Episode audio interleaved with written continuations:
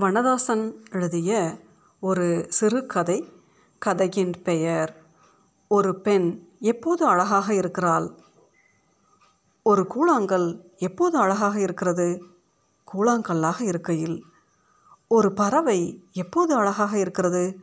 அது ஒரு பறவையாக பறந்தபடி இருக்கையில். ஜூலை மாதத்தின் எல்லா தினங்களின் மேலும் கொத்து கொத்தாக உதிர்ந்து அதை ஆரஞ்சு மாதமாக்கிற குல்மெகர் எப்போது அழகாக இருக்கிறது? அது குல்மெகர் வசந்தமாக இருக்கையில். இது எவ்வளவு எளிய உண்மை. அருவிகளை பற்றிய ஒரு பாடல் செய்வதை விட ஒரே ஒரு முறை அருவியின் அருகில் சாரல் தெறிக்க நிற்பது செய்துவிடாதா ஒரு வானவில்லை காட்டிய பிறகு குழந்தைக்கு வானவில்லை நிறங்களை சொல்லிக் கொடுத்தால் எவ்வளவு நன்றாக இருக்கும்? வானம் போலத்தானே இந்த வாழ்வு. என்னுடைய பாட்டி எவ்வளவு அழகாக இருந்தால் பாட்டி என்பதை விட அம்மாச்சி என்று சொன்னால்தான் நெருக்கமாக இருக்கிறது. தாத்தா இறந்து சரியாக ஒரு மாதத்தில் ஆச்சி இறந்து போனால் தாத்தாவுக்கு கொல்லி வைத்துவிட்டு வந்து வீட்டுக்குள் போய் ஆச்சியை பார்க்கிறேன். ஐயா எல்லாருமா சேர்ந்து நல்லபடியாக அனுப்பி வச்சிட்டிங்களா? என்று என் கையை பிடிக்கிறாள் ஆச்சி. எண்பது எண்பத்தோரு வருட சுருக்கங்கள் நிரம்பிய அந்த விரல்களுக்குள் என் விரல்கள் இருக்கின்றன. அப்படியே இருக்கிறோம்.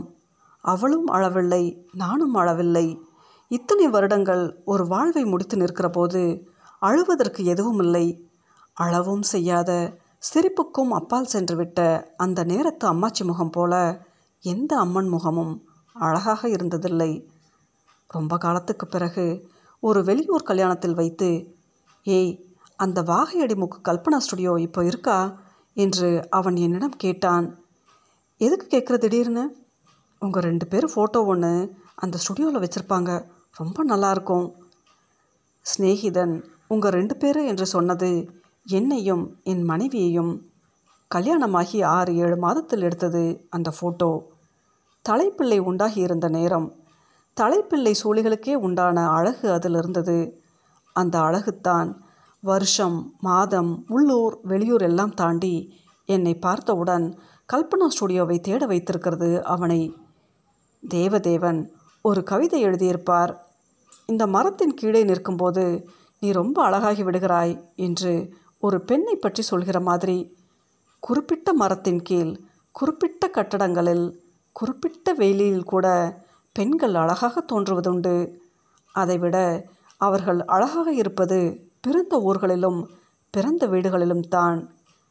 பிறந்த ஊர் செழிப்பாக தோப்பும் துறவுமாக இருக்க வேண்டும். பிறந்த வீட்டில் காரும் வண்டியுமாக இருக்க வேண்டும் என்பதெல்லாம் இல்லை. அது பிறந்த ஊர் பிறந்த வீடு அது போதும். கி. ராஜநாராயணன் மாமா விட்டு கணபதி அத்தை புதுச்சேரி லாசுப்பேட்டையிலும் அழகாக இருந்தார்கள். ஆனால் இடைச்செவலில் பார்க்கும்போது இதைவிடவும் அழகுத்தான். வீட்டுக்கு வேலைக்கு நிற்கிற பெண் பிள்ளைகள் கோயில் கொடைக்கு ஊருக்கு போகும். இரண்டு நாளில் திருப்பி கொண்டு வந்து விட்டு விடுவதாகத்தான் கூட்டிக் கொண்டு போவார்கள். அநேகமாக எட்டாம் பூசை முடிந்துத்தான் அம்மாவோடு அந்த பிள்ளையும் வரும். என்ன எட்டு நாளைக்கு நீ பாட்டுக்கு போய் உட்காந்துட்ட என்று முதலில் ஒரு சண்டை நடக்கும். அப்புறம் ராசியாகி அம்மாவையும் வேலைக்கு வந்த பிள்ளையையும் சாப்பிட சொல்வார்கள். சாப்பிடும்போது பேச்சில் ஒரு அருமை வந்துவிடும் அல்லவா? என்னட்டி பேச்சு எட்டு நாள் ஆளே அழகாயிட்ட? ஆடு கோழின்னு வெட்டிட்டியா நல்லா? என்று கேள்வி வரும். சாப்பிடுகிற பிள்ளை வெறுமனை சிரிக்கும். ஒன்றும் சொல்லாது. அம்மாக்காரி பதில் சொல்வாள். சாப்பாடு துணிமணியில் என்னமா இருக்குது சின்னஞ்சிறு புள்ள. மக்க மனுஷாலாடு நாலுனா ஒன்றா இருந்தாலே குளிச்சித்தான் இதற்குள் பாதி கண் நிரம்பி பாதி சொல் வாய்க்குள்ளேயே நின்றுவிடும். ஆமாம் சந்தோஷம்தான். குளிர்ச்சி குளிர்ச்சி தான் அழகு. பிறந்த ஊரில் மட்டும்தான் என்று சொல்ல முடியாது போல. சில பேர் எந்த ஊரிலும் அழகாக இருக்கிறார்கள் சந்தோஷமாக இருக்கிறார்கள். ஏதோ வடக்கத்தி ஆட்கள் கூட்டம் கூட்டமாக ரயில்வே ஸ்டேஷன் பிளாட்ஃபாரத்தில் ரொட்டி சுட்டு சாப்பிட்டு கொண்டு பேசி சிரித்து படுத்து வீட்டில் இருக்கிறது மாதிரி இருக்கிறது பார்க்க வசதியான முகங்களும் இல்லை. அங்கே விவசாயம் செய்து பாடுபடுகிறவர்களாக இருக்கும் ராமேஸ்வரம் கன்னியாகுமரி என்று தெற்கே வந்திருப்பார்கள்.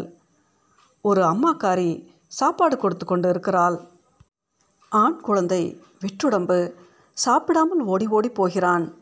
தூரத்தில் தண்டவாளத்துக்குள் வளர்ந்திருக்கிற புல்லை மூன்று பழுப்பு நிற குதிரைகள் மீந்து நிற்கின்றன. குதிரைகளை காட்டி காட்டி அவள் ஊட்டி விடுகிறாள். அந்த பையன் குதிரை பக்கம் ஓடுகிறான். இவள் பிடிக்கிறாள். அடுத்த வாய் வாங்குவதற்குள் மறுபடி பிள்ளை ஓடுகிறான். எட்டி பிடிக்கிறாள். பிடியிலிருந்து உருவிக்கொண்டு போகிற குழந்தை பின்னால் இவளும் ஓடுகிறாள். வெறும் பிள்ளையை துரத்துகிற காரியம்தான். அப்படி ஒரு சிரிப்பு அந்த முகத்தில் திட்டுகிற மாதிரி கொஞ்சிக்கொண்டே சிரிக்கிறாள். அந்த சிரித்த முகத்தின் அழகை எந்த பாசஞ்சர் ரயில் ஏற்றிக்கொண்டு போயிற்றோ?